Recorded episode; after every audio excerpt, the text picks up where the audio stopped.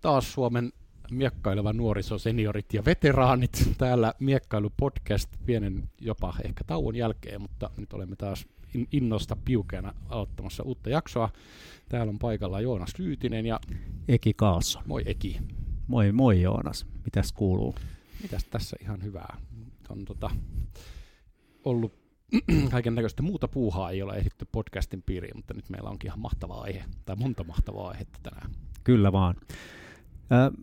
Mulla tuolla miekkailusaralla on tapahtunut ihan mielenkiintoisia juttuja. Mä käyn nykyään kerran viikossa miekkailemassa kisahallilla ja tapasin siellä oman ensimmäisen miekkailuvalmentajan Kari Ponde Kaajan ja, ja, ja tota, sitten kun siinä ei ollut oikein mitään tekemistä, porukkaa ei ollut tullut oikein paikalle, niin mä ajattelin, että mä kysyn Pondelta, että antaisiko se mulle oparin. Ja niinhän se antoi kuule 25 vuoden jälkeen niin sellaisen oparin, että noin sadannen syöksyn jälkeen, niin mullahan revähti sitten takareisi kevyesti siinä ja, ja tota, kyllä, kyllä vauhtia ja, ja neuvoja kuule riitti ja oli aivan upeeta. Mutta tuli, tuli semmoinen oikeasti semmoinen niin hieno ja, ja oikeastaan aika haikeakin fiilis, että, että mihin tämä niin tämmöinen yhdessä parhaimpaan pyrkimisen äh, yhteistyö eloon on mm. oikein kadonnut ja, ja päästiin, päästiin tota tekemään sellaisia asioita, joita, jota tota, ollaan tehty silloin 25 vuotta sitten. Ja no oli opitko mat- jotain? No kyllä, kyllä siellä tuli taas jotain semmoisia perusjuttuja, että kärki ensin ja niin edespäin. tiedä, mä, mä oon ehkä kertonut tämän anekdootin tässä podcastissa joskus aikaisemminkin, mutta siis yksi tämmöinen maailman kuuluisin sellonsoittaja nimeltä Pablo Casals, eli hyvin pitkän elämän. Ja hän oli siis, Pablo Casals oli varmaan yli 90, kun se oli antanut jollekin toimittajalle haastattelua, ja sitten toimittajalle kysynyt, että herra Casals, että, että tehän olette jo 93, että miksi te edelleen sitten harjoittelette kaksi tuntia sellonsoittoa päivässä? Ja Pablo Casals vastasi siihen, että se johtuu siitä, että olen havaitsevan jotain kehitystä. Juuri näin. Sama tunne, sama tunne. Kyllä, kyllä. Se on kyllä. Tavallaan se on musta aina ollut miekkailus hienoa se semmoinen niin no. op- oppilas-opettaja juttu. On niin kuin sekä itse tehnyt oppilaana, että joskus luoja paratkoon niitä raukkoja ja antanut oppitunteja. Niin Joo. Tota. Mutta Joonas, sä oot, sä oot myös keskittynyt miekkailusaralla ainakin tilastojen lukemiseen, eli, eli tota, sulla on meille jotain kerrottavaa noista Fien rankin jutuista ja siitä, että kuka pääsee olympialaisiin. Ää, lähdetäänkö liikenteeseen ensimmäisenä vaikka tästä ää, naisten Floretista. Kyllä, tavallaan tämä on sillä tavalla jännittävää, että nyt tosiaan siis tämä olympiavuosi tästä alkaa ihan näillä hetkillä alkaa tota, niin kuin olympiakarsinnat olla päätöksessään. Melkein kaikissa aseissa on enää yksi kisa jäljellä. Naisten floretti on jo siis ratkennut, niillä on viimeinen kisa ollut. Joo. Meillä on jo käsillä siis lopullinen ranking ainakin joukkueiden osalta, ja se näyttää sellaiselta, että, että ehkä ei kenellekään yllätyksenä naisten Floretin ykkösjoukkueena menee Venäjä. Varmaan niin kuin Dari Glatsova olisi pystynyt yksin voittamaan kaikki muut maat. No. Inna on tämmöinen, niin kuin, se, se on ottanut Valentina Vetsaalin roolia voittaa no. aina kaiken. Ja sitten sit ehkä vähemmän yllätyksenä myös Italia, Ranska ja Yhdysvallat saa siis nämä neljä, neljä parasta, jotka menee suoraan maanosapaikat menee Japanille, Kanadalle, jotka on ehkä tosi onnellisia siitä, että Yhdysvallat on olemassa. Kyllä. Koska, koska tota, nyt, nyt kun no. Yhdysvallat oli ma- neljän parhaan joukossa, niin Kanada sai sen maanosapaikan, jonka aina Yhdysvallat yleensä saa sen takia, että Yhdysvalloille on varattu maanosapaikka käytännössä Pohjois- tai Amerikan mantereelta. Ja, sit, ja, ja, ja sitten on Unkari. Ja, Unkari joo. ja mielenkiintoista, että sitten Afrikan paikan vie Egypti ja on juuri tuolla 16 joukossa, Kyllä. Että, että pääsee osallistumaan. Kerro vähän tuosta, mitä Just se näin, 16 ja, ja tämä, tämä 16 on siis maaginen luku, johon tuosta tullaan naisten kalpaan, mutta siis käytännössä ranking joukkoettain menee sillä tavalla, että neljä parasta pääsee suoraan ja sitten jokaisesta maan neljästä maanosasta tai neljästä alueelta paras joukkue, paitsi että sen pitää olla 16 parhaan joukossa. Jos se ei ole enää 16 parhaan joukossa, niin sitten sen paikka menee tämmöisenä extra superbonuksena niin kuin parhaalle ulosjääneille joukkueille. Vieläpä on pakko olla joku matemaatikko tai joku tilastotieteilijä, Tämä... joka rakentelee näitä systeemejä. Joo, joo, mä oon sanonut, että jos niin kuin kvanttifysiikka ja yleinen suhteellisuusteoria ei enää tarjoa minkäänlaisia haasteita, niin voi tutustua miekkailuun olympiakarsintajärjestelmään. Tämä on niin kuin monimutkaista. Mutta tota, mutta siis tämä, mikä tosiaan on ehkä tällä hetkellä niin kuin kaikista jännittäviä, kutkuttavin tilanne kaikesta on naisten kalvassa, noin niin yleisestikin ja sitten vielä erityisesti meille, koska, koska meidän rakas sisarkansamme Virosta on tällä hetkellä vielä niin kuin kynsin ja hampain pitää kiinni, kiinni niin kuin joukkuepaikasta, mikä olisi kova juttu, jos Viro pääsisi joukkueena, joukkueena tota, olympialaisiin. Mä muistaakseni katoin noin naisten yksilö rankingit, että, että Virolla on kova joukkue, mutta kukaan yksi, yksilönä ne ei ole pääsemässä tällä hetkellä, Joo. ellei ihmettä tapahdu. mutta käytännössä siis ö, naisten kalvassa melko varmat neljä parasta, Kiina, Venäjä, Puola, Yhdysvallat, ja, ja sen jälkeen maa, Euroopan maaosapaikka on menossa Italialle, Etelä-Korea ottaa tota, Aasian maaosapaikan, Kanada yllätykseksi ty- tyytyväinen eteläisestä naapuristaan Kyllä. ja menossa Pohjois-Amerikan maaosapaikalla. Mutta tota, se, se, mikä tällä hetkellä on jännittävää, että Egypti on seitsemäntenä toista, eli Afrikan maanosapaikka ei ole menossa Afrikkaan, vaan se on nyt tämmöinen superbonus-yllätyssektori, jossa on kiinni Viro. Ja, ja tässä on siis tosiaan se tilanne, että Egypti on pisteen päässä Japanista, joka on 16. Egyptillä on 124 pistettä ja Japanilla on 125 pistettä, eli jos Egypti menee Japanista ohi, käytännössä viimeisessä maailmankapissa voittaa todennäköisesti ensimmäisen ottelun, se riittää, niin, niin silloin ne nousee 16 parhaan joukkoon, jolloin Viro tippuu ekstrabonuspaikalta ja tota, Egypti menee menee kisoihin. Ja, ja sitten jos ajattelee vielä niin kuin itse sitä kilpailutilannetta, niin Japanilla ei ole mitään hävittävää ja Egyptillä on ainoastaan voitettavaa, Kyllä. niin kumpi tähän tuleviin otteluihin keskittyy sitten enemmän, että onko se Näin Egypti vai Japani, todennäköisesti Egypti, mutta tämän Kyllä. aika sitten näyttää. Joo, ja Virolla on kuitenkin sitten taas niin kuin Italiaa, joka on kiinni Euroopan maa osapaikasta sen verran pitkä matka, että Italian todennäköisesti täytyy epäonnistua, että, että Viro saisi joo, ne kiinni. Mutta mut tässä, tässä on jännittävä Taskentissa taitaa olla naisten viimeinen kilpailu. Kyllä. No sitten ehkä, jos mennään vielä yksilökilpailuihin kalvan puolella, niin, niin täällä, kalpa, joo. täällä on sitten niinku jännittävä tilanne, että voisi ehkä, ehkä katsoa, jos mä löydän tuosta tota toi, noin joukkueet ensin. Mutta kä- käytännössä siis Ranska ylivoimaisessa johdossa menossa, menossa tota, maa, maana, Italia – Sveitsi ja Ukraina. Sinänsä muuten aika kova, että ottaen huomioon, että Unkari on tällä hetkellä kuudentena rankingissa, niin kuudesta parhaasta kalpamaasta viisi tulee Euroopasta. Ihan törkeän kova. Joo. Ja sitten siellä vi- viidenneksi on kil- kiilannut Etelä-Korea, joka ottaa siis Aasian maaosapaikan. Eli käytännössä Ranska, Italia, Sveitsi, Ukraina menee neljänä parhaana.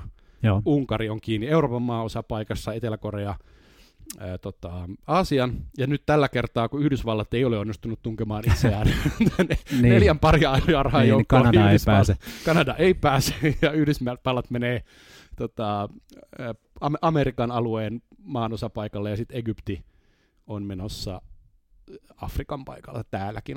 Egyptilläkin on tämmöinen melko, melko hyvä chanssi aina saa päästä olympialaisiin. Ja eikö vaan niin Joonas, että meillä on vain yksi kisa enää jäljellä ja jos Joo. katsoo vaikka tätä Venäjää ja Unkaria, niin siellä pisteet on aika lähellä toisiaan. Niillä on 226 ja 229 noissa, niin siinähän voi vielä on. keikautus si- tapahtua Unkarin ja, ja Venäjän välillä. Voisi pitää aika yllättävänä, että Venäjä ei ole menossa.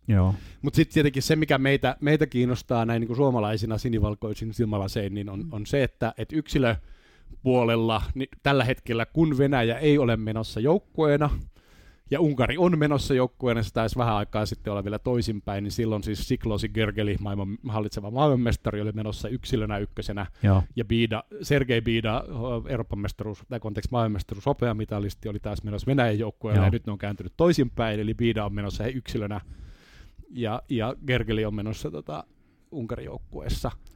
Sitten siellä on tota, Masuru Yamada, mikä on itse asiassa aika kova paukku, koska siis äh, toi Minobehan itse asiassa päätti viime kauden maailman FIA Ranking ykkösenä. Se oli siis niin kuin kauden päättyessä Joo. maailman rankin ykkönen. Mutta tota, Yamada miekkaili hyvät Aasia, se muistaakseni voitti Aasian mestaruuden ja sen jälkeen se miekkaili parhaana japanilaisena maailmanmestaruuksissa ja se on vetänyt aika kovan kauden nyt. Niin kuin. Joo. Sen jälkeen niin tota, tämä Masuri Yamada on mennyt selkeästi Minobest ohi ja on menossa yksilönä Euroopan maaosapaikasta, eli, eli kaksi parasta menee suoraan ja sen jälkeen ne taas maanosapaikat. Joo. Bas Varvilen äh, Hollannista, musta varmaan toista kertaa olympialaisessa, ehkä jo kolmatta. Bas on aika ihme, siis musta se on miekkailu varsin keskinkertaisesti monta kautta, ja nyt se taas sitten olympiakautena onnistui tunkemaan itsensä tuonne niin kuin monen kova jätkä ohi. Mielenkiintoista, jos katsoo tuota FIE rankingia, niin tuolla on äh, 15 parhaan joukossa kolme japanilaista, ja nämä sieltä 12 alaspäin olevat japanilaiset eivät pääse siis olympialaisiin, koska siellä on se Etelä-Korea, joka pääsee, ja, ja henkilökohtaisella tasollahan niin. nämä on niin kuin paljon parempi, mutta ne ei ole sitten pärjännyt niin. vain joukkuekisoissa. Tässä on mun ymmärtääkseni, mä en ole ihan varma, ja mm-hmm. nyt jos mä sanon väärin, niin älkää minua siitä teilatko tai hirttäkö, mutta niin kuin olympia-isäntämaalla on oikeus ottaa isäntämaa paikka. Okei. Okay. Eli jos Japani haluaa, niin ymmärtääkseni Japani voi laittaa joukkueen Joo. myös niin kuin kaikkiin Yeah, aseisiin, yeah. jolloin tavallaan kaikki menee taas uusiksi. Okei, Tar- tarkoittaako se sitä, että, että tuolta tippuu joku vai tuleeko se niin kuin lisäksi? Mä, mä luulen, että se tulee lisänä. Joo, no mutta silloinhan se on ihan ok. Joo. Ja olisi se nyt ehkä suoltavaa heille, että kun siellä on 15 parhaan joukossa kolme Kyllä. japanilaista, niin, niin, niin he ovat selvästi panostaneet tuohon lajiin.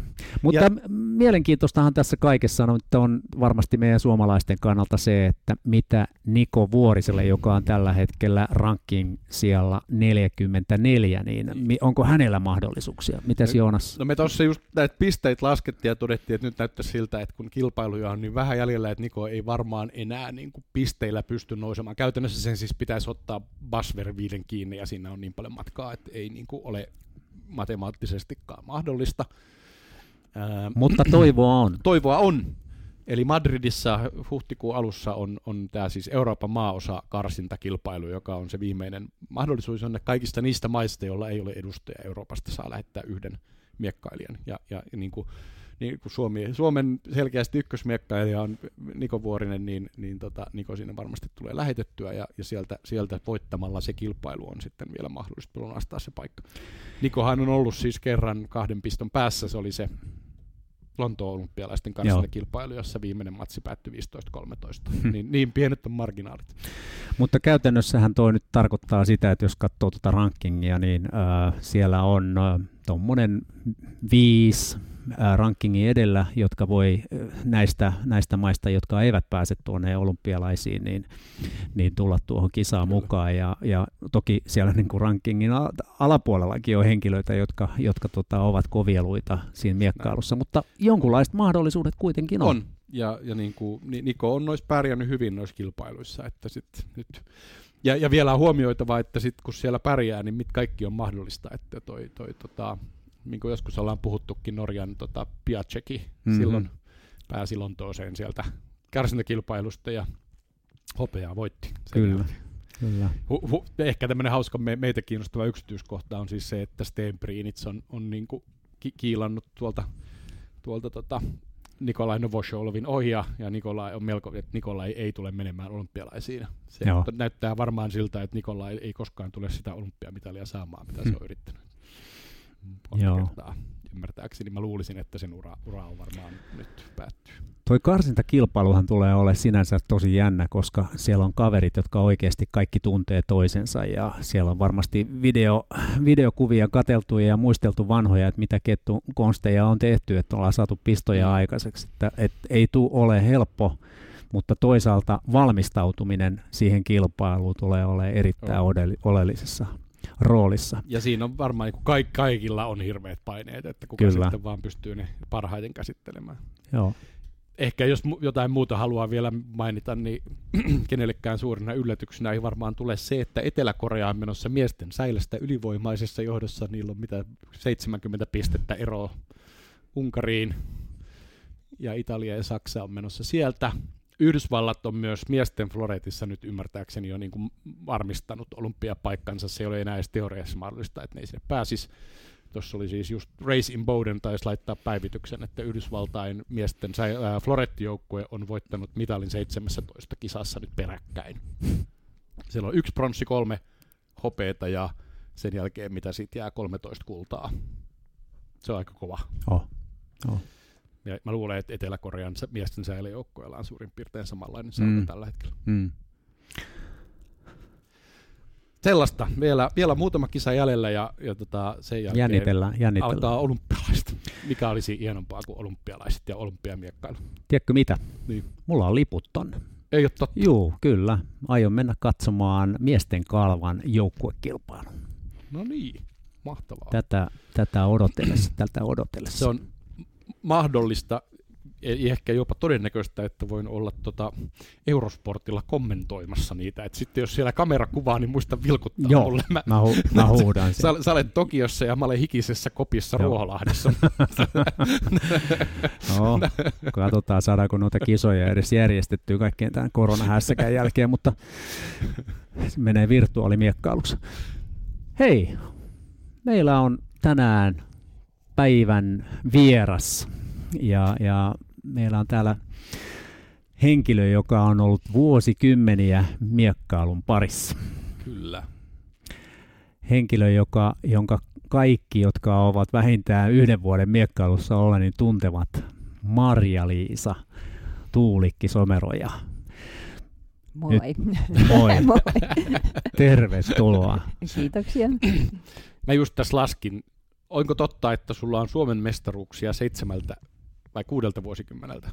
No ainakin kuudelta. Kuudelta vuosikymmeneltä. Siis yleisessä sarjassa, joo, kyllä. Joo. Mm. Se, sellaista ei varmaan ole kukaan no. saavuttanut. Mulla Maria-Liisa, mä, aina, mä muistan itsekin tuossa joskus parikymmentä vuotta sitten, ehkä vähän kauemminkin aikaa, mietin, että, että joskus aina vilahti nimi Tuulikki ja, ja toisaalta niin porukka puhuu Marja-Liisasta, niin kerropa nyt, kummaksi sinua kutsutaan ja mikä on oikea, oikea tapa kutsua sinua? No miekkailussa mä oon Marja-Liisa. Että miksi se on jäänyt Marja-Liisaksi, niin on se, että, että tota, mä oon koulussa tai kouluaikana alkanut miekkailemaan, niin sitten mua kutsuttiin siellä Marja-Liisaksi. Et tota, niin kotona kutsuttiin Liisaksi, mutta sitten kun mä olin tehnyt jotain tyhmää, niin sitten sanottiin, että Marja-Liisa. no sitten kun mä muutin Helsinkiin, niin sitten, sitten tota, niin, eh, mä jotenkin halusin muuttua tuulikiksi. Ja, okay. ja tota, perhe kutsuu, siis lähipiiri kutsuu tuulikiksi, että mut miekkailussa mä oon Mutta että mä vastasin puhelimeenkin joskus aikaisemmin niin kuin etunimellä tai jotakin, niin mä päätin, päätin vaan, että sukunimi riittää, kun aina piti selittää, että onko Maria-Liisa vai Tuulikki puhelimessa. Eli me miekkailijat voimme siis kutsua sinua kaikessa rauhassa Maria-Liisaksi. Kyllä. Mahtavaa. No sä tässä elämän aikana olet ehtinyt vaikuttaa jo monessa paikassa. Ny- ny- nykyisin olet siirtynyt täältä pääkaupunkiseudulta Mäntsälään asumaan, mutta siis miekkailuura ja, ja kouluura ja e-, elämäkin alkoi itse asiassa sitten niin kuin Hämeenlinnasta. Sieltäkö sä oot alun perin kotoisin? No tota, mä oon syntynyt Anjalassa ja sitten pienenä tyttönä muuttanut Hämeenlinnaan ja siellä on vanhemmat rakentaneet taloa ja, ja siellä mä oon kasvanut. Ja sitten kun mä oon kasvanut aikuiseksi, niin sitten mä oon lähtenyt Helsinkiin. Just näin. Ja siis sä, mä ymmär, jos mä olen ymmärtänyt oikein, niin, niin olit, olit hyvin niin kuin li, liikunnallinen la, ihan lapsesta asti ja harrastit kaiken näköisiä lajeja. Oliko niin kuin pesäpallo oli sun, sun ensimmäinen tämmöinen niin kuin varsinainen laji? No sanotaan sille, että, että on jossain seurassa ja sillä tavalla, että kyllähän silloin, silloin lapsena niin kuin hiihdettiin ja juostiin ja pyöräiltiin ja uitiin ja pelattiin pallopelejä ja kiipeltiin puissa ja hypittiin kaikenlaisissa paikoissa. Ja tosiaan neljä maalia pelattiin sitten ilta myöhään aina niin kuin siellä kotinurkilla, että se oli mm. hauskaa. Mm-hmm.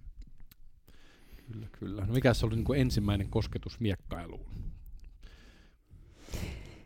No sen mä muistan, että tuota vanhemmat puhu joskus jälkeenpäin, että kun oli ne olympialaiset ja sitten Hämeenlinnassa oli se viisottelu, niin äiti ei laskenut meitä katsomaan sinne miekkailua, että kun se oli vähän vaarallista. Ah, jaa. ensi kosketus. Joo, kyllä, sen verran. Eli kiel- kiellon päälle tavallaan ollaan lähdetty. Joo. Et tota, niin sitten, sitten kun mä tota, niin varsinaisesti törmäsin miekkailuun, niin oli sitten tuolla pesäpallon kuvioissa. Joo. Että mä oon Hämeenlinnan paukussa pelannut pari kesää mestaruussarjassa ja, ja tota, niin sitten harjoiteltiin siellä – vanhan urheilukentän laidalla tuli sitten miekkailijoita kesällä harjoittelemaan ja se näytti ihan kivalta. Varsinkin sitten kun pesäpallossa, niin siellä kun pelattiin, niin välillä oli sateista ja lätäköissä juostiin ja sitten tuntui, että tuli läpi joka paikasta vettä, että tämä, olisiko joku sisälaji. Sitten se löytyi. Kyllä. Toi on tuttu tunne, mä oon, kun pojat tekevät isänmurhaa pelaamalla jalkapalloa. Ja Joo. mä, mä, siellä, siellä. siellä niin vesisateessa jalkapallokentän laidalla pohtii Kyllä. seissa ja ne oli pohtinut, että miksi, mitä minä olen tehnyt ansaitakseni tämän. Haaveilet miekkailun valkeasta pu- valkoisesta puusta, Kyllä. että pääset sisälle. Sivistyneesti sisällä voi Joo. olla, ei tarvitse olla luonnon ollut tota. No sit sä, sä jossain vaiheessa sitten muutit Helsinkiin. Joo, että siis sanotaan, että mä siellä Hämeenlinnassahan Joo. alo- aloitin miekkailun vuonna 64, Vaan iaa. niin eli siitä joo. on 55 vuotta aikaa. Joo. Ja siellähän oli tota, niin varsin aktiivinen seura silloin, että siellä oli sitä viisottelua tai että oli näitä armeijan henkilö, kantahenkilökuntaa paljon siellä, että se kuului niin kuin jotenkin Mm. ikään kuin sinne. Joo.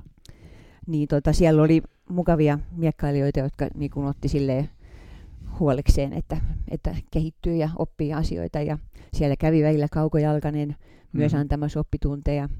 Kuuluisa jokaisen äh, 80-90-luvullakin jopa miekkaileen äh, miekkailuopettaja. Kyllä, Mm. mm. kau- kaukon opareita mikä, minäkin olen saanut ja terää on saatu tuntea tuolla säärillä, jos ei jalat ole liikkuneet Joo, riittävän mulla kovaa. oli johonkin tänne. Ihan tykännyt Joo. siitä. Mut, et se, mikä silloin niin sitten erityisesti niin kuin, antoi voimaa siihen, että haluaa, haluaa oppia lisää miekkailussa, niin oli tämä Wojcicki, joka tota, niin, oli Suomessa, Alexander. Niin meillä oli kesäleiri Hämeenlinnassa. Et aamulla käytiin seitsemältä niin kuin ensin treeneissä ja sitten mentiin kesätöihin ja sitten tultiin ehkä illalla taas uudestaan sinne. Niin Mm. niin hänen kanssaan niin kuin tosi, todella niin kuin kehittyy ja vieläkin tulee jotain semmoisia pistoja, mitä hän opetti silleen. Kvarttiväistöri, posti kenties. Saattaa olla sekin. Joo, se on kyllä hyvin, hyvin jäänyt. Oliko paljon silloin Hämeenlinnassa, niin oliko naismiekkailijoita paljon? Oli, Joo. kyllä. Oli hyvin aktiivinen ja oli, oli tota niin oikein mukava henkinen. Joo. seura. Oliko seuran nimi sama kuin äh, aika myöhemmin, eli, eli Hämeenlinnan seudun, miekkailijat? Kyllä Joo. joo. joo. Et silloin 67 vuonna, niin äh, kun mä sitten muutin Helsinkiin, niin mä olin syksyllä, mä olin sitten seuran sihteerinä jo. Joo. Niin tota, järjestettiin äh, seuran kymmenvuotisjuhlia silloin. Aha. Mm. Okei. Just. Ku- Kuka siellä oli niinku se seuran valmentaja tai kuka veti harjoituksia siellä Hämeenlinnassa? No tota, mun mielestä siellä ei niin kuin varsinaisesti ollut sillä tavalla, että olisi sanonut, että on valmentaja, mutta esimerkiksi Lasse Nortessua oli, hän oli, oli tota, niin mä en muista mikä arvo, arvo hänellä oli armeijassa, mutta tota, niin, sai tapahtuma ja Oke Aaltonen oli siellä hyvin aktiivisesti ja Joo. että semmoiset nimet muistan. Missä te miekkailitte? Onko se joku koulun sali vai joku ihan oma erillinen paikka?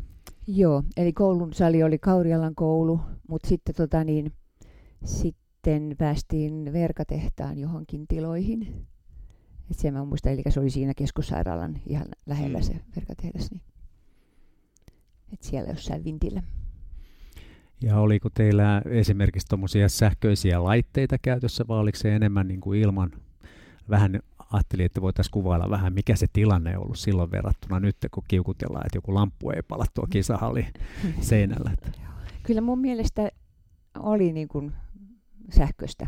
joo, Että tietenkin niin kuin floretitkin oli vähän erinäköisiä, tai siis se, varsinkin se kärki oli semmoinen hauskan näköinen niin kuin pallo, pallomallinen, tai joo, Mm. ja siinä oli semmoisia raitoja, mitkä sitten niin tarttu liiviin vähän joo. Joo. Ruusuke, Niin, joo. niin, niin tota, mutta et oli, oli sähköinen, ne oli ne tietenkin yksinkertaisempia laitteita ja muuta, mutta että, joo. että varmasti tehtiin äh, kylmälläkin, siis eli Mm. ettei pelkästään Niin. päästy sähköllä. Että, joo. mm. Mi- miten se meni siis tavallaan, siihen aikaanhan siis naiset miekkailivat vaan florettia, että oliko teillä tavallaan niin kuin florettiharjoitukset yhdessä miesten kanssa ja sitten oli erikseen miesten kalpat vai, vai, vai, vai harrastettiinko siellä vain florettia vai mikä, mikä oli niin kuin teidän seuran niin kuin tämmöinen, miten se meni? Hyvä kysymys. Mä en itse asiassa muista tuommoista eroa. Mutta että niin kuin miehet ja naiset oli niin kuin treeneissä useamman kerran viikossa oltiin. Ja Joo. Ja samaan aikaan. samaan aikaan Joo. joo. Mutta että iso sali, siellähän mahtuu niin kuin tekemään sitten kuitenkin. Tai iso tila. Ja. Et se mikä siihen aikaan oli myös kiva, niin että esimerkiksi Uppsalassa käytiin välillä, että se oli niin kuin ystävyyskaupunki, niin käytiin kesällä kisoissa ja, ja niillä oli Saksaankin joku ystävyyskaupunki, että siellä Mm. ikimuistoisia matkoja on, on Hmm. tehty, että seurahenkeen vaikutti. Toi, toi on varmaan miettinyt, että nyt kun maailman turneen ja kaikkia kilpailuja kansainvälisesti on niin paljon joka paikassa mm, ja tavallaan mm. niin kuin kalenterit on täynnä ja viikonloppuja ei ole, niin tavallaan tämä tämmöinen, niin kuin, mikä joskus on ollut, mistä on aikaisemminkin podcastissa puhuttu, että Suomesta lähdettiin maajoukkueena Viroon tai, tai tehtiin matkoja Ruotsiin ja, ja tämmöinen niin kuin jonkinlainen yhdessä matkustaminen ja yhdessä tekeminen niin on, on jäänyt, kun ei, ei vaan niin kuin kisakalenteriin ja mahdu. Ja, ja junnut on jossain ja aikuiset on jossain ja Mm. aina on jotain tämmöistä niin kuin aktiviteettia. Kävin tutustumassa yhteen tanskalaiseen ö, miekkailuseuraan ja siellä oli sitten vanhoja tämmöisiä julisteita seinällä ja siellä oli Finkamp. Oli, oli niin kuin Tanskan ja Suomen välillä. Joo. Se oli mielenkiintoinen. Siitä on jonkun verran aikaa. Joo, siitä oli, se oli joskus 60-luvulla. Mm. Just oli.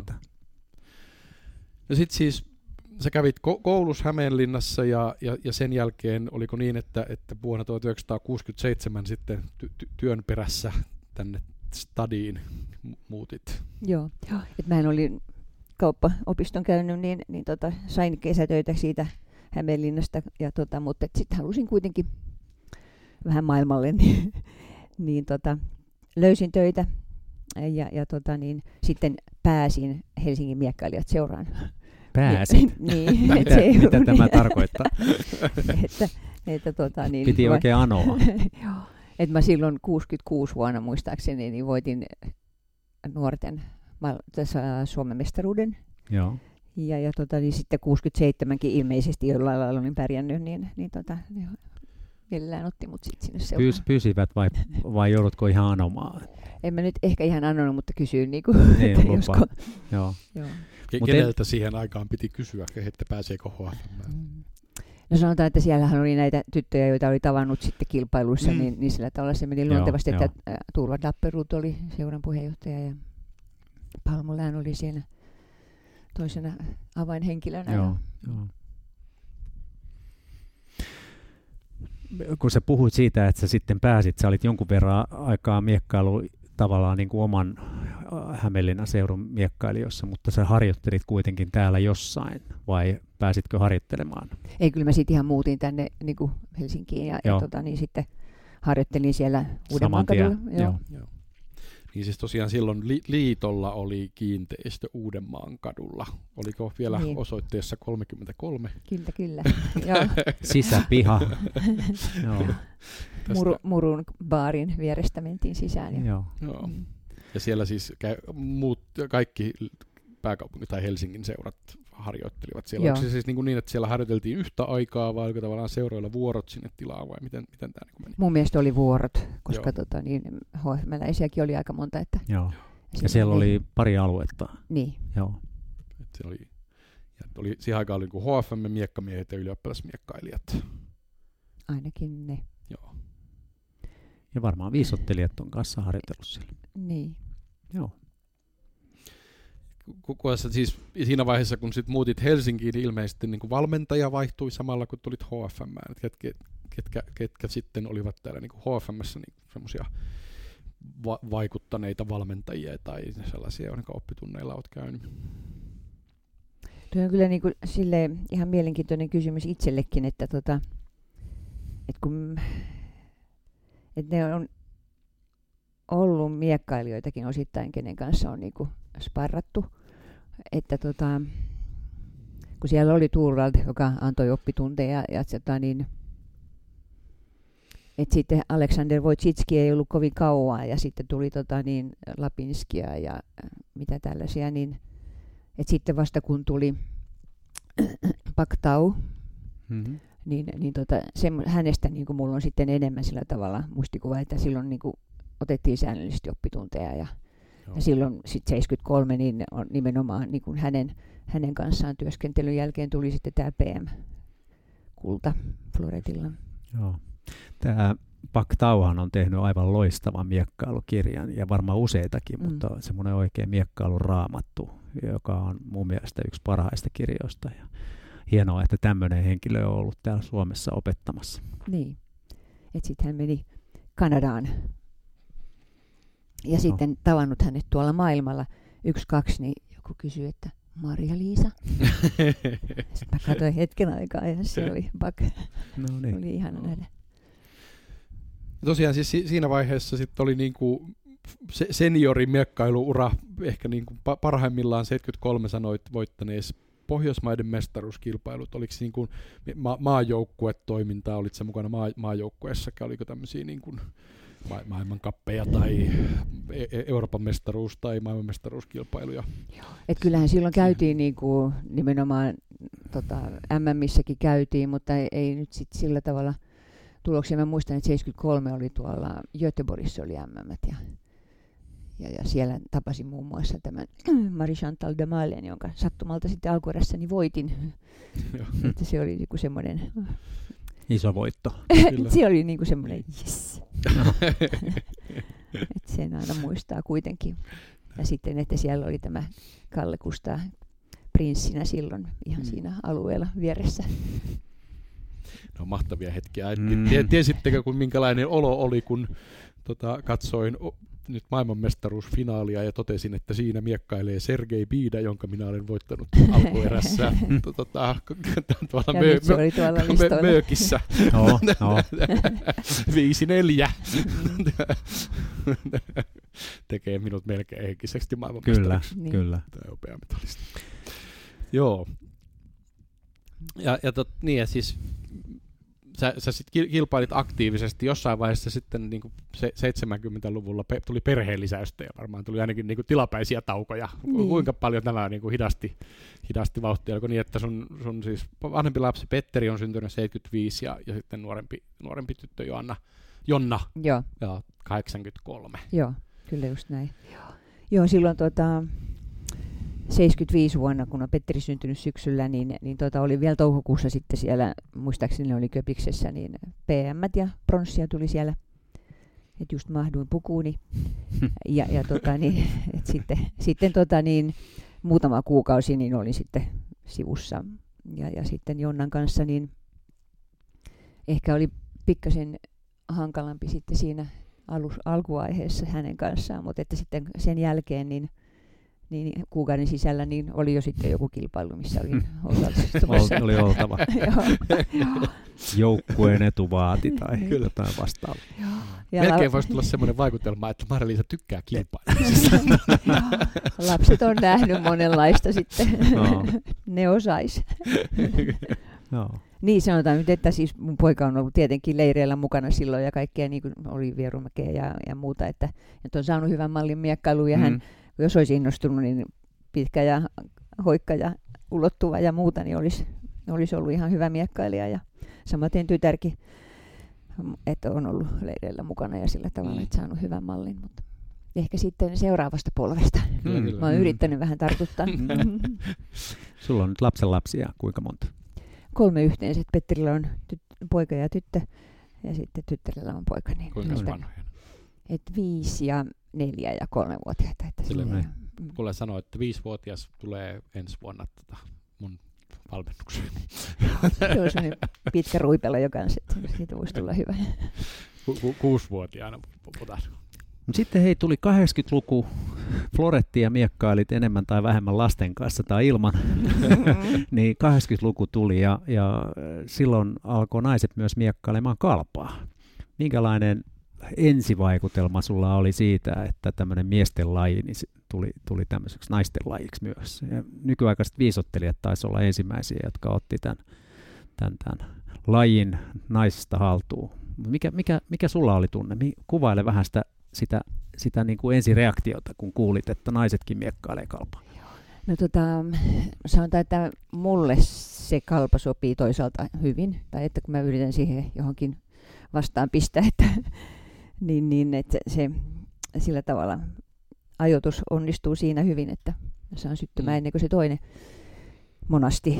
Niin, mutta tota, niin, eli se oli 83 tienoilla justiin, kun tuli se kalpa, niin, niin se jäi mulle toisaalta vähän sen kummalliseksi, mutta kyllä mä sitten niin kuin menin kokeilemaan sitä, sitäkin, että, mutta et kesti ehkä vähän sen kauemmin aikaan. Et, ja sitten kun kokeilin, niin sitten siinä oli semmoisia herätyshetkiä, että ai niin, että joku pisti mua maskiin ja se on, okei, okay, se on pätevä pisto. Samaten, Mm. samaten polvesta tai varpaasta tai jostakin, niin että mihin ei ole tottunut ollenkaan, että tarvitsisi väistääkään. Niin. Mutta oliko siinä sellaista tunnetta, että tämä ei ole oikeasti niin kuin naisten laji? Tuliko se semmo, semmoista vai oliko se vaan niin kuin eri, erilainen laji muiden joukossa, jo- jo- joka, joka tota, jota, jota piti vaan käydä kokeilemassa, että sopiiko tämä? Et mi, mi, mä muistan, kun silloin 80-luvulla, kun itse aloitin miekkailun viisottelun, niin sitä, siinä oli jotain sellaista henkeä, että, että tämä ei ole oikein. Niin oliko sulla sellaista tunnetta? Tota, ehkä ehkä tota, niin, mulla meni toisaalta useampi vuosi ennen kuin mä sitten tunnustin, että okei, että on se kalpamiekkailukin miekkailua. No niin, tämä oli just, jo, ei kun juuri näin. Joo. Joo. Joo. uusia asioita, kun Mm. tulee maailmaan, niin, niin se on vähän niin kuin me ehkä ajatellaan, osa meistä ajattelee painista ja nyrkkeilystä naisten puolella, että on, Mm. onko se niin kuin jotenkin soveliasta ja niin edespäin, se on uutta ja ihmeellistä ja me nauretaan sitten 10-20 vuoden kuluttua, no totta kai sen Mm. näin pitää olla, siis noin kuin iso, isossa, isossa mitta, mittakaavassa. Ja, ja, ja sitten vielä sillä tavalla, että kun esimerkiksi mä taas aloittanut sen verran myöhemmin itse tämän miekkailun, että mä muistan siis naisten säilän, Mm. kun alkoi olla, tai muistan siis, ne oli niinku ensimmäisiä olympialaisia naisten säilä oli juuri tullut, ja olihan se ihan hirveetä. Mm. Siis tavallaan, niin kuin, että et sitä katsoi sillä tavalla, että, niin kuin, että no, eihän tosta nyt tule yhtään mitään, että Mm. et, et ei, ei, niin kuin, ei, eihän tuo nyt ole mitään säilää. Ja, ja sitten niin kuin kahdeksassa tai neljässä kahdeksassa vuodessa niin aivan valtava loikkaus Aivan. Ja nyt aivan. on Olga Karlania, niin se on niin kuin kaunista ja se on fantastista. Ja, Mutta tavallaan, että sit niin kuin ei, ei ole voinut olla sellaista niin kuin osaamista, kun Niinpä. Kaikki on Ei ollut vasta alkaneet. Nimenomaan, eikä ollut edes sitä kilpailua. Niin. Niin. Ihan sama näissä nyrkkeilyssä ja painissa. Niin. Niin. Nämä on todella kovia huippuurheilijoita. Kyllä. Itse asiassa jotenkin ki- kie- kiehtoo, että oliko tosiaan, oliko siinä niin, kuin niin tiukka jako, että et, et, sä et tullut ikinä kokeillut kalpaa ennen kuin 80-luvulla. Et jotenkin ajattelee, että kun on harrastanut lajia Mm. kaksi vuosikymmentä jo siinä mennessä tai niin kuin ylikin ja, ja niin kuin kuitenkin niitä kalpoja on joka paikassa pyörinyt ja varusteita, niin eikö niin kuin koskaan oikeasti niin kuin silleen, että me testataan? Tota, mä en varmaan kokeillut sitä, mutta mä muistan, että kun oli Erkki E. Nurmi oli puheenjohtajana, Mm. hän oli siellä Hämeenlinnassa Niin, muuten seuran puheenjohtajan Joo, kanssa, niin tota, äh, silloin oli joku sellainen, niin kuin ikään kuin se terä oli niin kuin painava siis kalvalla, että Mm. sitten oli floretin terä ja sitten kalpa niin kuin Aa, muuten. yhdistetty. Niin, että Mm, sitten joo. sitä niin kuin kokeiltiin silloin. Joo. Ja se tuntui ihan kivalta toisaalta. Joo. Silloin kun oli opiskelemassa Unkarissa, niin lasten miekkailua, kun ei ollut näitä miniteriä silloin, Joo. niin, niin ne rakensivat tota, minikalvan niin floretin terästä. Niin. Mm. Mm. Ja mä muistan silloin 80-luvun alussa, kun sano, puhuttiin siitä, että sopiiko kalpa naisille ja niin edespäin, niin yksi, yksi niin kuin argumentti, että se ei sovi, niin se kalvan terä painaa liikaa, että mm. se ei ole sovelias niin kuin naiselle. Mm. Mm. Ja, ja kummasti Sitä- aikaa on mennyt. Mä, jo, jokainen, joka sanoo noin, niin mä suosittelen, että se menee katsomaan naisten voimannosta.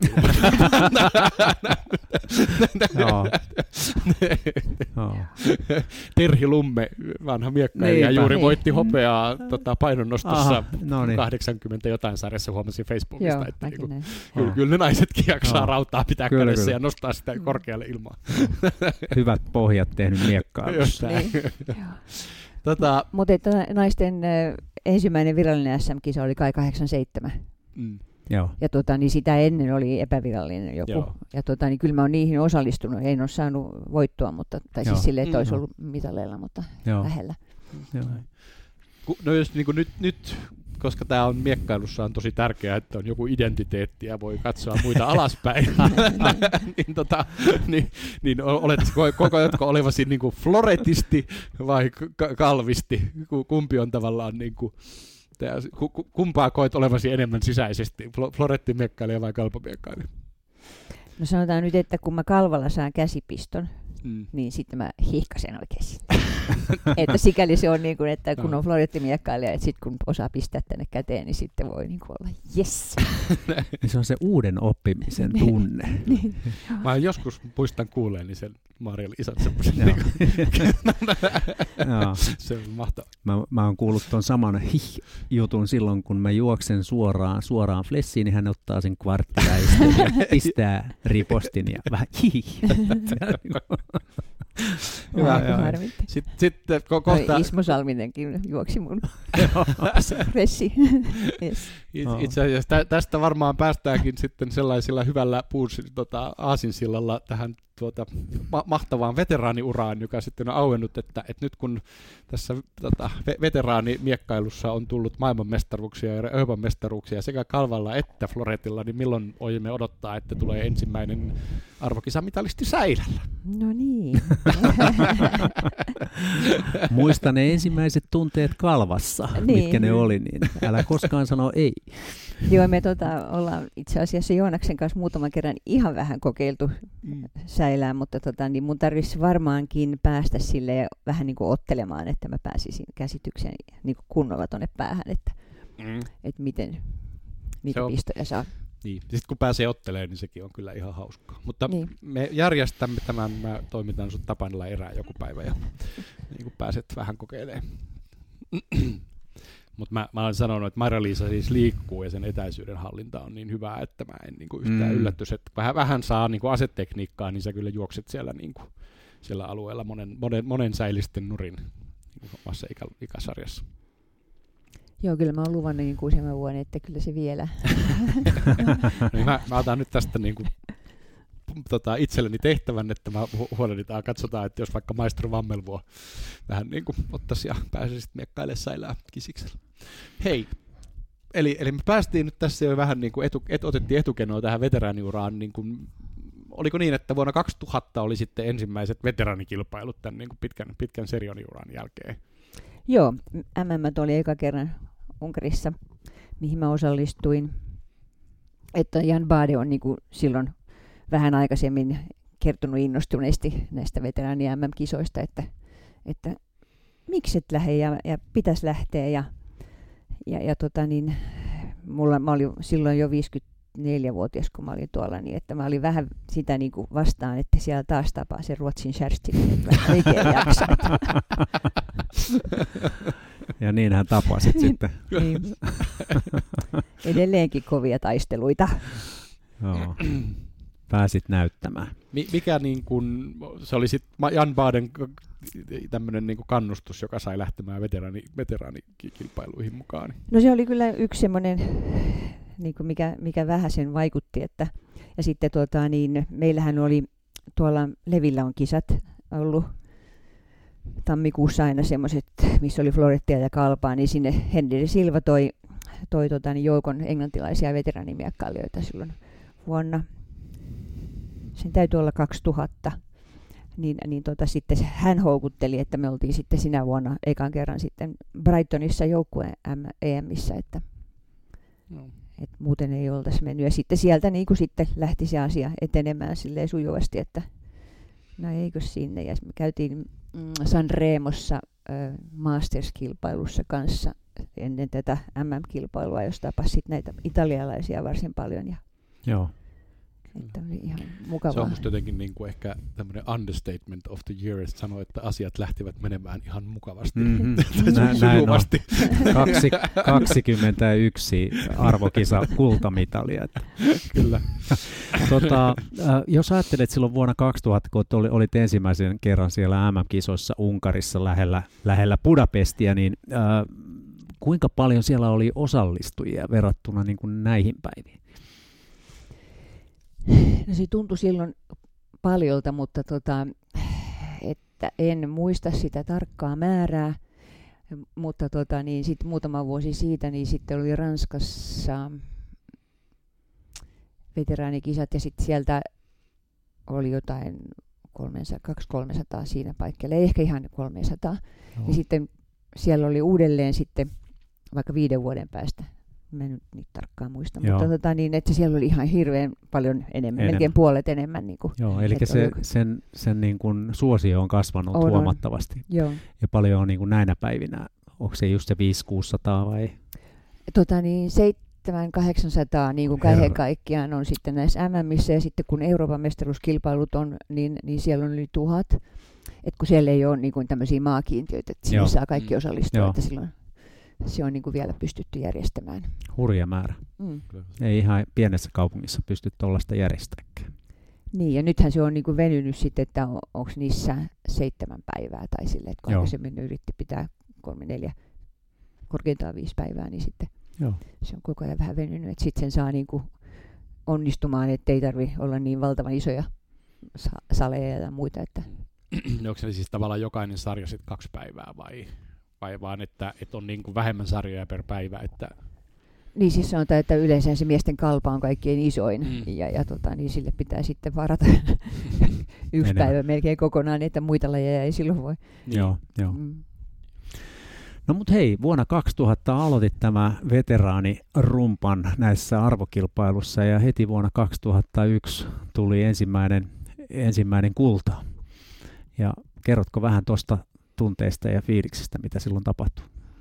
Et sehän oli Ranskan Martinique-saarella se vuonna 2001, niin, niin tota, se paikkana oli niin kuin, tai siis siellä on lämmintä ja, ja, ja tota niin, se yleisestikin ottaen se ilmapiiri, se, mä, siis mähän on ihan hullu, hulluna salsamusiikkia ja kaikkea sitä kuuli siellä, se, rytmi oli niin, että siellä mentiin, niin, niin tota, sopi mulle erityisen hyvin, hyvin tota, niin kuumat olosuhteet ja Mm.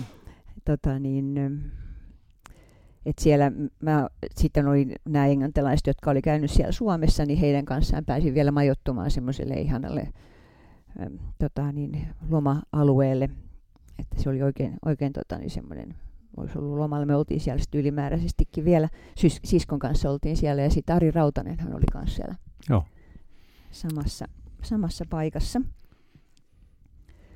Niin tota, et tietenkin kun siellä oli kuumaa ja sellaista, että siis äh, ihan hirveästi valunestettä ja muuta, että, että oli pakko pitää itsestänsä huolta, että ei kuivu siellä, mutta tosiaan niin edelleenkin se kuuma sopii mulle hyvin, että sanotaan, että se on niin kuin suomalaisessa saunassa, että, sillä tavalla ole ihan vierasta suomalaiselle. Mutta tota niin, se, mikä oli siinä sitten ihan se loppuottelu, niin oli semmoinen belgialainen isokokoinen vasenkätinen vastustaja. Niin tota, tuntui silloin, että se oli vaan semmoinen flow-tila, että mä tein kaikki vaan ja se meni sinne niin, että 10-1 mä voitin sen matsin. Että, Oho.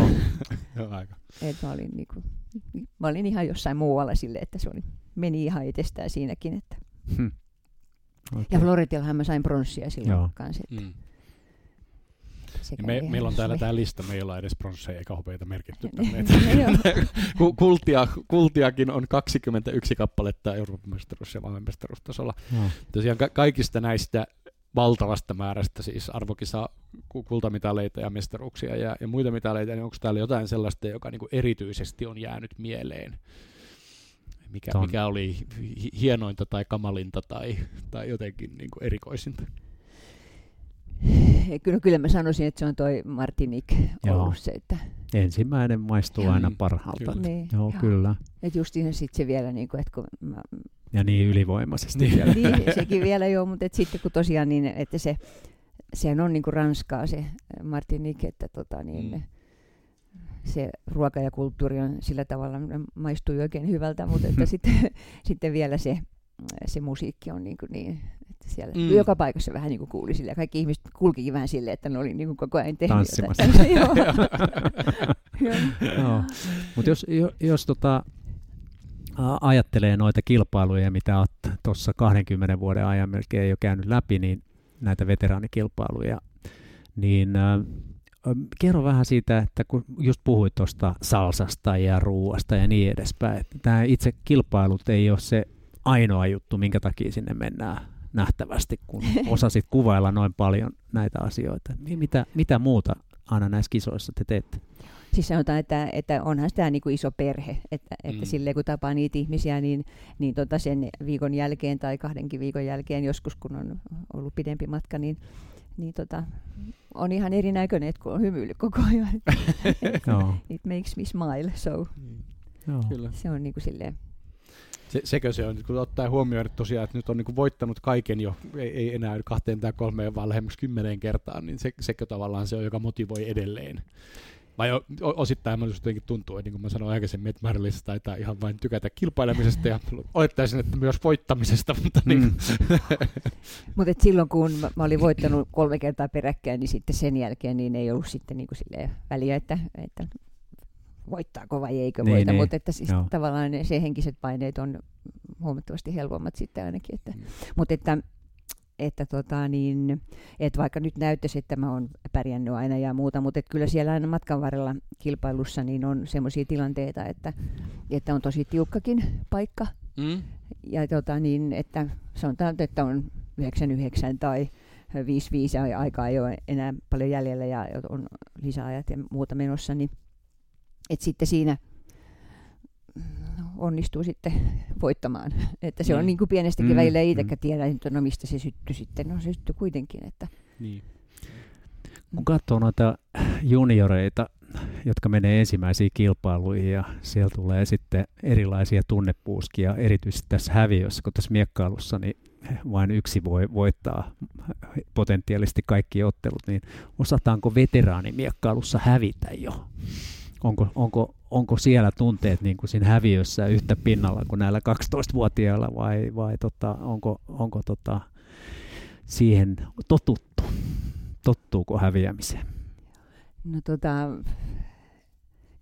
varmaan kaikki haluaisi voittaa, mutta tota, kyllä mä niin kuin, ehkä saan liikaakin arvostusta, että ne vähän niin kuin pelkää mua vastustajana, että, että sitten että tottuu sillä tavalla häviämään mua vastaan, mutta kun yleisesti, yleisesti ottaen, niin, niin tota, että aika sivistyneesti on kyllä, niin kuin, että kätellään ja, ja tota, vähän hymyillään, että ei, Niin. ei niin kuin paiskota tavaroita kyllä, että en, en mä ole kokenut Ei sellaista. ole mustia korttia jaettu. Ei. Ei, ei ole. Mutta ei näinhän tämä miekkailussa me- menee siis, luin eräästä kirjasta semmoisen anekdootin, joka liittyy siis Unkarin miessäilään silloin 50-luvulla. Se oli, mä muista mikä se niistä oli, joka voitti maailmanmestaruuksia niin kuin Mm. 12 vuotta putkeen näistä unkarilaisista miessäilisteistä. Ja se oli sitten miekkailu jonkun, jonkun tota nuoren, nuoren unkarilaisen kanssa jossain arvokilpailuissa. Ja nuori unkarilainen oli ollut jostain tu- tuomarin näkemyksestä eri mieltä ja, ja sitä mieltä, että tuomari suosii tätä, tätä niin kuin Kokenutta. kokenutta unkarilaista ja sitten se oli mennyt siitä valittamaan niin kuin matsin jälkeen ja sitten silloin oli vaan sanottu, että niinhän se kuule on, että ensin sinä teet töitä kymmenen vuotta maineesi eteen ja sen jälkeen maine tekee töitä kymmenen vuotta sinun eteesi. Oh, kyllä. Joo, että tota, niin, kalvassahan on silleen ki- kiva yleisesti ottaen, että kun siinä, siinä tota, niin, ei tuomarin ratkaisulla ole niin hirveästi merkitystä, mutta mm. Floretti on kyllä sellaista, että tänä päivänä mulla on kyllä ongelmia, että en ole ollenkaan varma, että sit kun on yksi valo, niin sit voi olla tyytyväinen, että se oli mun pisto, mutta muuten voi olla ihan miten päin vaan. Että Joo. Niin, vaikka se on- säännöt on samat, mutta niin se tavallaan tulkinta tavalla. on muuttunut Mm. mm. Floretissa niin, niin voimakkaasti tässä viimeisen niin 15, 10-15 vuoden aikana, Mm.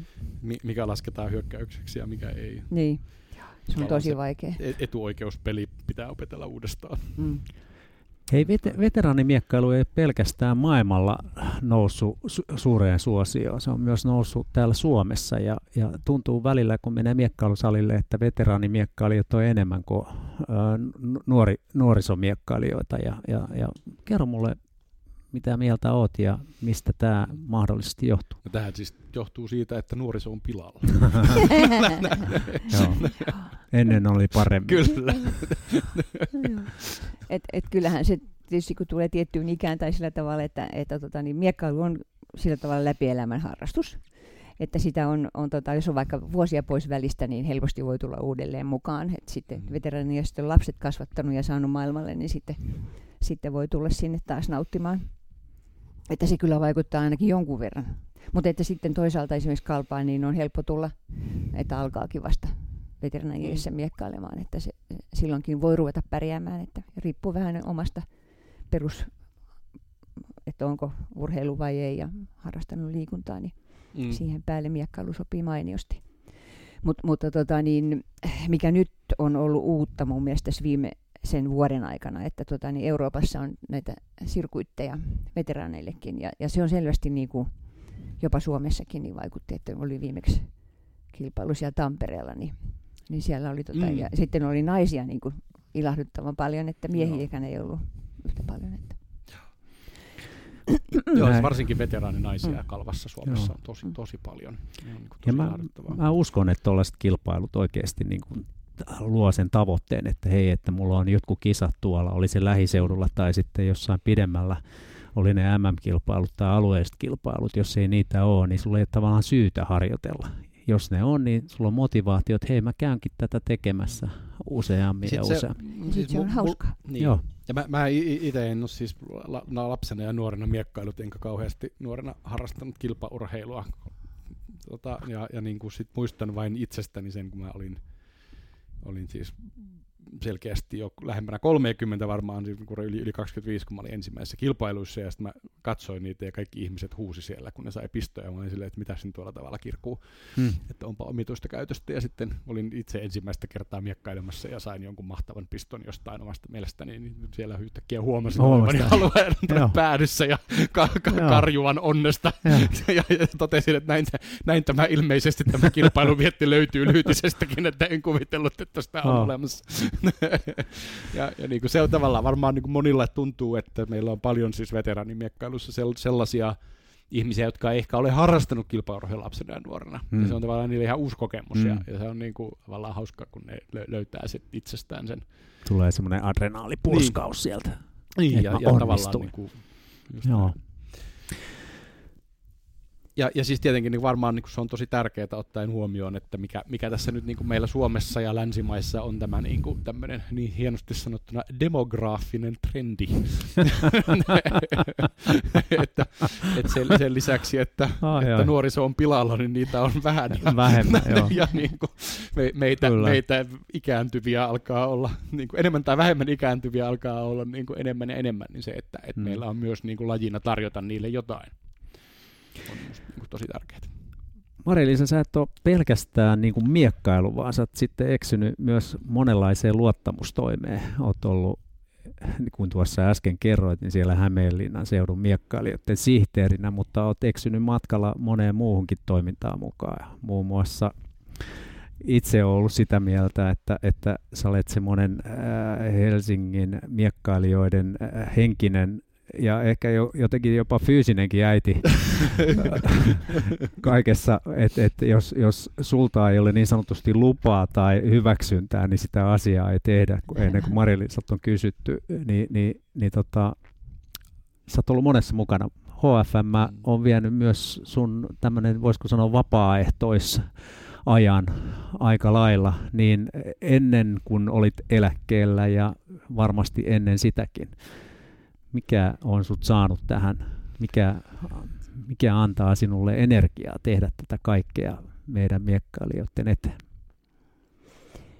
Joo, ihan hyvä, hyvä kysymys. Tämä sittenkin ihmettelee aina välillä, että, että silloin 75 tienoilla justi kun Petteri on syntynyt, niin, niin tota, mä olin OTO-sihteerinä liitossakin jonkun aikaa ja sitten sen jälkeen sit sinne hallitukseen ja siellä oli sitten aika hmm. pitkä ura sielläkin.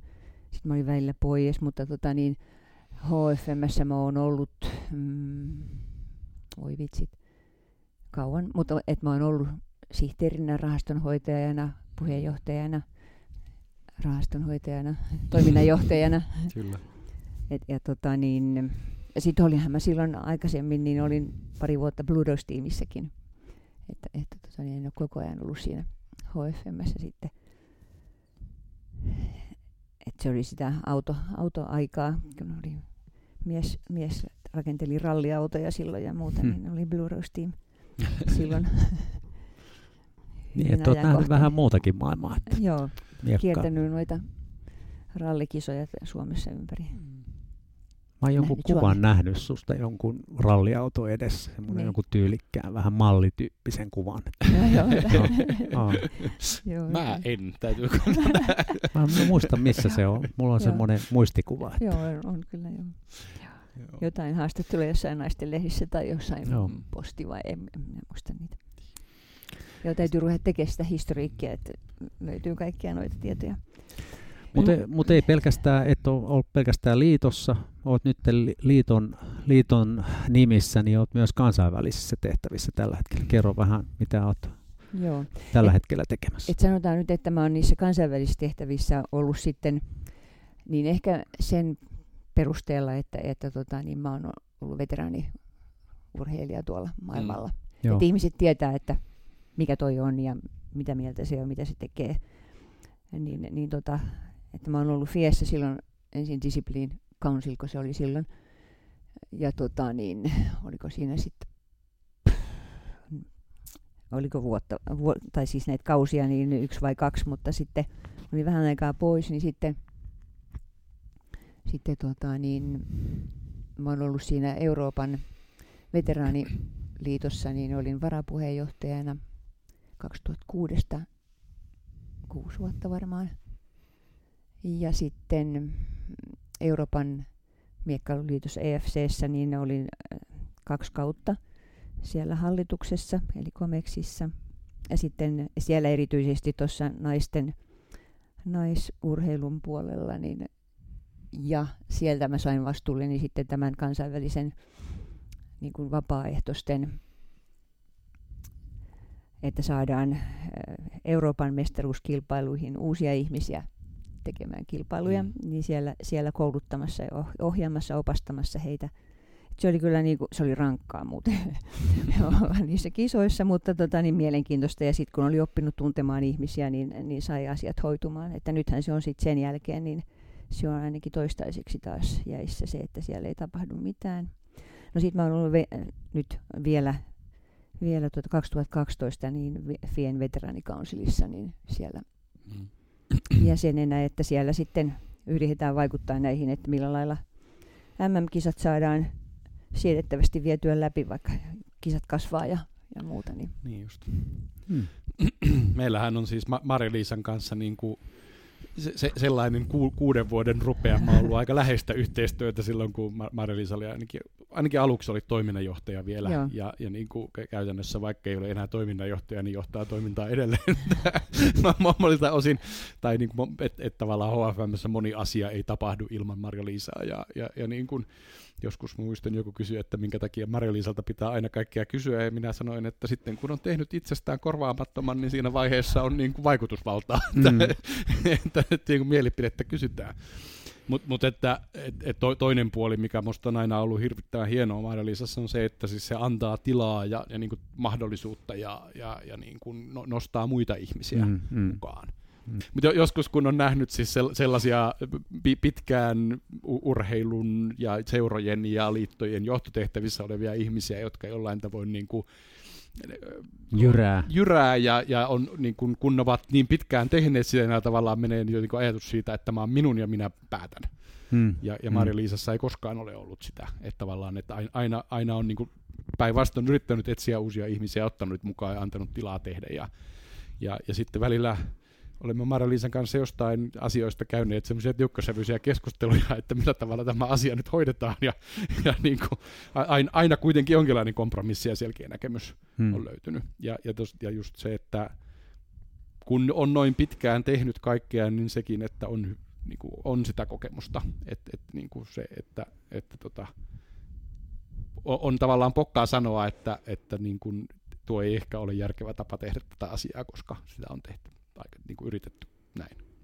No, kiitoksia kaunista sanoistasi, että, että mä oon ollut tosi tyytyväinen sille, että, että tota, niin on löytynyt toisiakin ihmisiä, jotka ottaa vastuuta ja tekee niin, että olen tosi onnellinen ollut siitä, että, no. että voidaan jakaa niitä. Ja mä oon nyt niin kuin yrittänyt jäädä pois enemmän, mutta sä, sä, sä olet yrittänyt hui... jäädä pois 2000-luvun alusta alkaen. mä, mä olen kuullut tätä niinku. Mutta ehkä se nyt alat keskittyä huippuurheiluun tästä eteenpäin. Rupeaa kasvattaa näitä lapsenlapsia.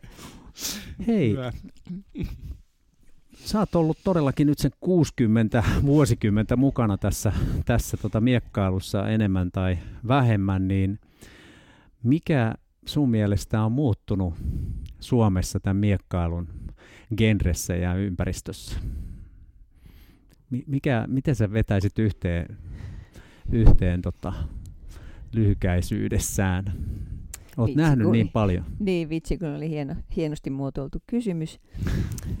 Et, tota, niin, kun mä oon sellainen että mä menen, menen eteenpäin, että sitten mä en niin kauheasti mieti niitä taaksepäin jääneitä.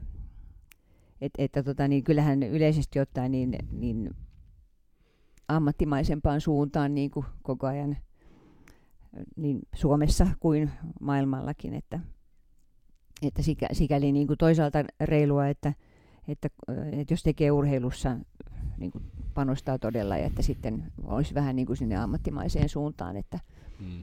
että, että jos nyt oli tämä Tarastin tehtävä jotakin selvitellä. Joo, Tarasti selvittää tätä huippuurheiluun liittyvää lakia ja sen Niin. tarpeellisuutta. Niin, että, että, tota, niin, että vähän jätetään heitteille näitä huippuurheilijoita sitten sen uran jälkeen, että Hmm. se ei ole helppo tehtävä, mutta, mutta vaatii kyllä panostusta kaiken kaikkiaan. Sitten kuulee näitä, miten muissa maissa tehdään esimerkiksi, Mm. että, että olisi meille Su- Suomessa niin kuin opittavaa, että Ranskassakin niin on, on huippurheilijoille paremmin mahdollisuudet kuin Ja erityisesti miekkailussa, jossa mm. heillä on tietysti 50 000 lisenssimaksajaa ja meillä nyt muutama tuhat, että, et, tota, tai edes, edes muutama tuhatta, vaan pari tuhatta. Mm. Äh,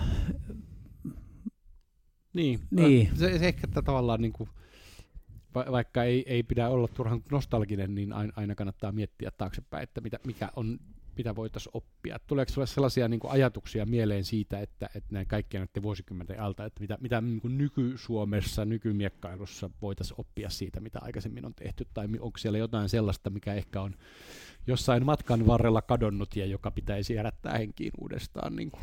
Et kyllähän tota niin, hirveästi on niinku kalenterissa, miekkailun kalenterissa tapahtumia. Ja sitten, että kaikilla on kiire. Hmm. Mm. Että niinku pääkaupunkiseudulla kaikkeen kulkemiseen menee hirveästi aikaa, että ihmisille ei ole niinku silleen aikaa. Mutta just semmoinen, niin kuin tässä mä puhuin, että oli ystävyyskaupunkia Mm. mm. siellä ja oli yhteisiä matkoja, että ne ei ollut niinku huippuurheilutapahtumia, vaan että, että ne oli niinku seuran äh, niinku Niin. niin. ystävyys. Niin, ja rakennettiin Niin. varmasti seuran yhteishenkeä myös niiden Niin, niin, kyllä. miekkailijoiden Niin. keske- Mm. keskuudessa. Lähdettiin yhdessä viettämään aikaa. Niin kuin Mm. nyt nämä teidän veteraanikilpailut on Mhm. selvästi sellaisia. Niin Kyllä. vähän sen on kyllä jo, että, Niin. että si- sitä niin kuin rakennetaan etukäteen ja että ollaan Joo. menossa. Niin. Et ehkä, ehkä semmoinen, niin kuin, mutta että se tänä päivänä tosiaan niin kaikilla on kiire. Se on totta. Mä, mulla on tämmöinen nyt, nyt niin kuin mä oon jotenkin innostunut uudestaan, kun mä oon tota, ollut käynnistämässä Lahteen miekkailuseuraa, että me ollaan nyt kaksi aiemmasta alkeiskurssi viikonloppua niin kuin käyn, pyöritetty ja, ja, ja, siellä nyt pyörii harjoitukset ja meillä on semmoinen niin parisenkymmentä aktiivista mukana, josta ehkä puolen tusin alasta, mutta jotenkin huomaa siis semmoisen niin kuin, ihan, ta- tavallaan semmoisen niin ihan alussa olevan seuran innostuksen. Et ne tavallaan juuri, juuri viikonloppukurssilta olevat aikuiset on ihan töpinöissään ja WhatsApp-ryhmässä keskustelee niin kuin miekkailusta ja kuka pääsee treeneihin ja kuka ei ja otatko mut kyytiin täältä. Ja tavallaan se on, se on jotenkin hauskaa huomata, kun se, se on niin kuin just, just ju, juuri alkanut ja kaikilla, kaikki ihmiset on siinä semmoisessa niin kuin e- ensimmäisessä niin kuin pa- pa- tulenpalaavassa rakastumisvaiheessa tähän lajiin vielä, niin se, siinä on jotain semmoista hauskaa energiaa. Te olitte ollut jossain pesäpalloareenan vieressä nähtävästi miekkailemassa, kun yst- ystäväni ministeri Juha Rehula otti kuvan ja laittoi, laittoi viestin, että tällaistakin harja, har, harjoitellaan tuota Lahdessa. Ja mä sanoin, että jos haluat kokeilla, niin haasta kaverisi mukaan. Kyllä, niin itse mukaan. ju- juttelin Juha Rehulan kanssa siinä muutaman sanan, se oli siinä katsomassa meidän treenejä. Joo, kyllä. Joo, se oli, se oli hauskaa. Mutta tuo to, to on mun mielestä niin kuin mielenkiintoinen asia, että kun itsekin on ollut perustamassa ja auttamassa uusien seurojen perustamista, niin se alkuinnostus on niin suuri, oli se Porvoo tai just kuvailemasi Lahti tai Jyväskylä, että se porukka, joka lähtee perustamaan sitä seuraa, niin niistä tulee, niistä, suurin osa niistä jää siihen toimintaan. Mutta sitten se seuraavan polven ottaminen siihen, siihen toimintaan mm. mukaan, niin sitten se menee siihen 10-20 prosenttiin, että niistä alkeiskurssin tyypeistä jatkaa. Mutta sitten ekasta jostain syystä, niin niistä jatkaa niin kuin 60-70 prosenttia mm. seuraavat 5-10 vuoteen. Mutta se seuraava, että miten saisi sen saman alkuinnostuksen aina jatkumaan niin kuin tulevinakin mm. vuosina? Siinä on iso, iso kysymys. Tärkeää olisi niin kuin, antaa niille ihmisille tehtäviä. Ja... No just näin, mm. mm. joo. Mm. Tilaa. Joo. Mm. Mä muistan, kun Joensuussa niin perustettiin, perustettiin seuraa siellä, niin kun olin pitänyt sen alkeiskurssin siellä, kaksi alkeiskurssia samana viikonloppuna, niitä oli 40 yhteensä. Sitten mä kysyin, että haluatteko te, että tämä jatkuu, ja sitten siellä yli puolet vastasi, että joo, joo, halutaan. No ei mitään hätää, että kukas teistä haluaisi ryhtyä hallitukseen ja, ja rahastohoitajaksi. Oikeasti mm. fiksaaltiin sitä, sitä kokonaisuutta siinä ja, ja seura laitettiin pystyyn pari viikkoa sen jälkeen. Toiminta lähti liikenteeseen. Ja juuri tuo, mitä sanoit Marelisa, että, että, että pitää olla tehtäviä, pitää niin. olla joku rooli. Ja, ja sitten tavallaan just se, että et, et helposti kun tulee johonkin tämmöiseen niin kuin vakiintuneeseen seuraan, jolla on vakiintuneet harjoitukset ja vakiintuneet valmentajat ja vakiintuneet kaikki, niin sit siitä, siitä helposti tulee alkeiskurille vähän niin kuin ostamaan palvelun. Joo. Että tulen tänne, että minua urheilu viihdytetään. Niin kuin, joo, niin kuin, joo. näin on, ja, että ja se sit, muuttuu. Sit, sit se sitoutuminen on paljon pienempää. Näin on. Ja just, mutta et just tavallaan tuossa tilanteessa, kun ihmiset ymmärtää, että tästä ei nyt tule mitään, ellei, että nyt me itse täytyy järjestää itsellemme ohjelmaa, niin, kuin, oh. niin, niin se, siihen jotenkin sitoutuu enemmän. Tämä on nyt meidän vastuulla ja meidän juttu.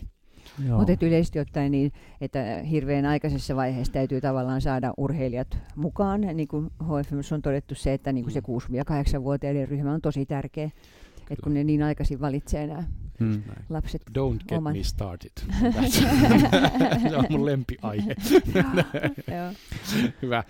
Hei, me, me ollaan ollut aina tapana, tapana näin niin kuin keskustelun päätteeksi kysyä kaikilta, kaikilta meidän vierailta, että mikä niiden paras muisto miekkailuun liittyen on. Voi olla ihan mikä vaan kilpailu tai joku ihan muu kuin kilpailuasia, mutta että tavallaan mikä on se, mikä, mikä on jäänyt tältä 60, yli 60 vuoden miekkailuuralta niin kuin parhaiten mieleen? No tota, nämä on kyllä, kun mä en ole miettinyt sitä varsinaisesti, vaikka tässä oli kysymys listalla, että mikä se olisi. Niin mä aina muistan sen, sen ensimmäisen maailmanmestaruuden mm. siellä Martinikillä, että se on, mutta että toki Toki tota, niin sitten on, on paljon semmoisia pieniä yksityiskohtia, vaikka sanotaan nyt, että Levillä Henri ja Silvan kanssa tanssittiin rockia ja se heitti mut tuosta jalkojen välistä tuonne toiselle puolelle ja nuoret aplodeerasivat, että, että on monenlaista tapahtunut. No niin, Kaik- kaik- no just kaikenlaista näin. pääsee tekemään. Taas oli muuten, ta- olisikohan sun pitänyt ryhtyä kilpatanssijaksi, kun sä puhut tuosta tanssista niin mm, paljon. Se oli vaara vyöhykkeessä kyllä. tennistä mä yritin ensin, mutta sitten isä sanoi, että se on liian tämmöinen porvalis mielinen. Mutta sitten kun mä aloitin miekkailemaan, niin hän ei uskaltanut enää sanoa mitään. Niin. mm. Miekkailu kun ei ole perinteisesti ollut. Näin. Hei, kiitos Marja-Liisa todella paljon. Oli, oli mahtava keskustelu tuokio. Kiitos marja Palaamme hetken kuluttua kuukauden, ehkä kahden miekkailijan kanssa.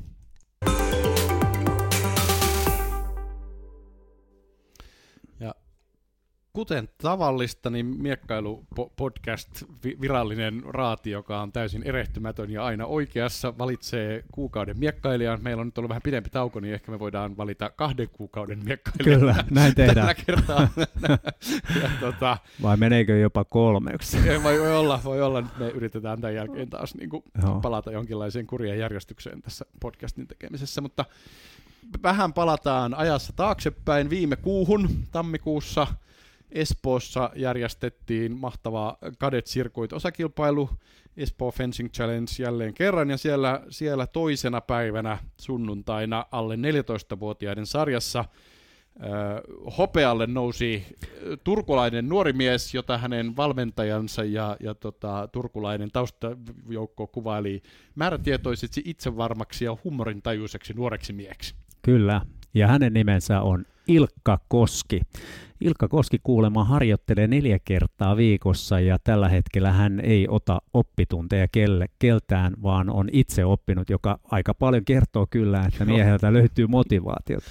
Kyllä ja siis sen lisäksi, että, että tota, Ilkka miekkailee kalpaa, eli stick with the pointy end miekkailua, niin se on ilmeisesti myös aivan niin kuin junioreissa Suomen huippua kendossa, jossa taas lyödään bambumiekoilla. Että et, ehkä Ilkasta tulee tämmöinen säilö- ja kalpparenesanssi miekkailija jossain vaiheessa. Mainittakoon vielä, että Ilkan toi viimeinen ottelu Turkin kaveria vastaan, Öneriä vastaan, niin päättyi siis jatkoajalle ja, ja, ja äh, kuulema tämä oli harmittanut häntä kovasti ja, ja hän, hän sanoi, että tämä oli viimeinen kerta tässä 14 sarjassa kertoo, että miehellä on selvästi ambitioita vähän paremmillekin sijoille kuin tuohon hopeeseen. Katsotaan, mitä, mitä tuota tulevaisuus tuo toivotaan Ilkalle hyvää menestystä ja onnea tästä kuukauden, ellei kahdenkin äh, äh, miekkailijan valinnasta. Kyllä, ja, ja onnea Turku. Onnea Turku.